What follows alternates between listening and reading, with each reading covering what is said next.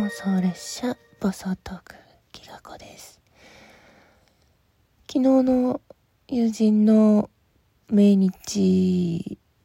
について2日に分けて、まあ、その時の気持ちを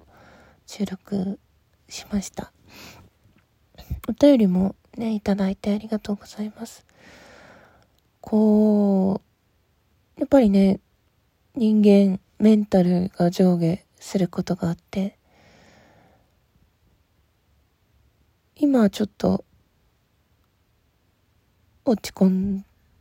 み気味のサイクルっていうか、ああ、ゆっくりした方がいいかなっていう感じで、デジタルデトックスどうですか？なんて聞かれながらね、過ごしているんですけど。うん。こう、一人の時間って大事大事って言いながら割とネットにどっぷり使っていたので、完全な一人じゃなかったんですね。誰か彼かから連絡来たり、こう、つながってる人のところ見に行ったり、まあ、SNS ってね、チェックしちゃうんで、今は一応、なんていうのかな、アプリの表示を、表面上だけ消して、通知だけ来るようにしたり、そのダイレクトメールだけね。あとはこう、ラジオトークは全部今、通知は切ってしまって、割とのんびりゆったり過ごしているところです。不思議なものでこう、ご縁がある方とは誕生日が近いとか、あとは、このね、大切な人の命日が近かったりとか、こう、不思議な近さみたいのが、まあ偶然なんだけども、うん、そういう、あとなんかね、仲良しの名前、仲良しな人との本名が同じとかね、なんかいろんな偶然があるんだけど。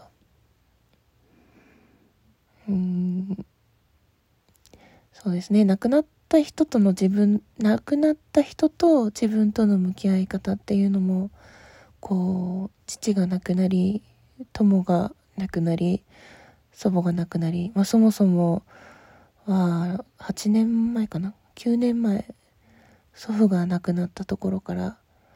割とこう家族とかね身近な人が亡くなるっていうのは続いていてそれまではね幼稚園の時に同級生の子が小児がんで亡くなったりあとはちょっと好きだった人がね交通事故で亡くなったり先輩もバイクで亡くなったりあとは大学の同期が自殺したりとかね。こうそういう唐突な事故とかでねそういう別れ方も経験はしていたので結婚式よりお葬式出た方が多いかもしれないです。そういう悲しさの乗り越え方って時間をかけるしかなくて時間だけがこう自分を癒してくれる。でもこう そうなんですねできなくなってしまうこととか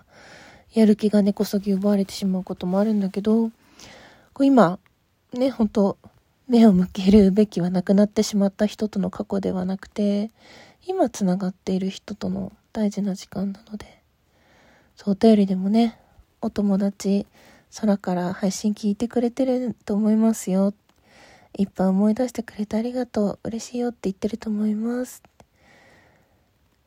お友達も成長、活躍応援してくれてると思うから、見ててねって言いながら、気が子カラーでこれからの人生も割れて噛み締めて歩んでいってくださいね。今を生きるみんなのテーマなのかもしれませんね。去年の深夜ライブでお話ししてくださったこと懐かしく思い出します。1年間続けてくださってありがとうございました。これからも楽しみにしてます。大好きって。うん。ありがとうございます。なんかちょっとね、うん、弱ってる感じですね。本当に、こういう言葉が心に染みます。とね、ちょっと、これお便り、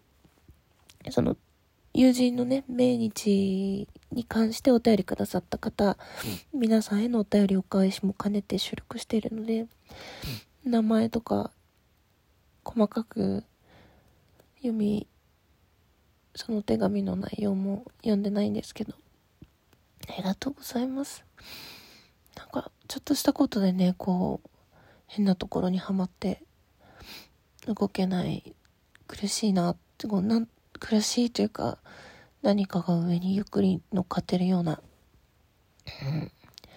息苦しさみたいのがこうやって今つながってくださってる方の言葉でこう目の前が明るくなるっていうかね助けられてるなーって思いますね。そう今あることを見て今つながっている人を見て自分のねこう想像とか予測とか不安とかでこう右往左往しないようになりたいですね。なんかすごい嬉しかったです。どうもありがとうございます。私も皆さんのことが大好き。たまたまね、その昨日、友達の命日に誕生日の528っていう数字になってフォロワー数が数字じゃない数字じゃないって言いつつもそういう自分のね好きな数字になると嬉しいなって思います。まあもちろん増えたり減ったり、うん、減ることも多分あるんだと思います。よく見てないからわかんないけど、528から減ったらすぐわかるよね。できれば、うん、くり増えていったら嬉しい。うん、どうだろう。わかんない。ずっとこのままでもいい気がしますね。ほんとちょっとうん疲れたんだなって自分で1年間がむしゃらにこう配信したり企画したりなんかわーってやってきたのがパタッとこう一回振り返る時間というかね折り返したというかふーって ちょっと休憩な感じですかねうん本当に本当にありがとうございますまあ、なんていうのかな。具合が悪いとかではなくて、ちょっと心に風邪をひいたみたいな、ちょっと休めば元気になる感じ。美味しいものを食べて、コーヒーでも落として、ゆっくりゆっくり、はい、ほぐしていきたいと思います。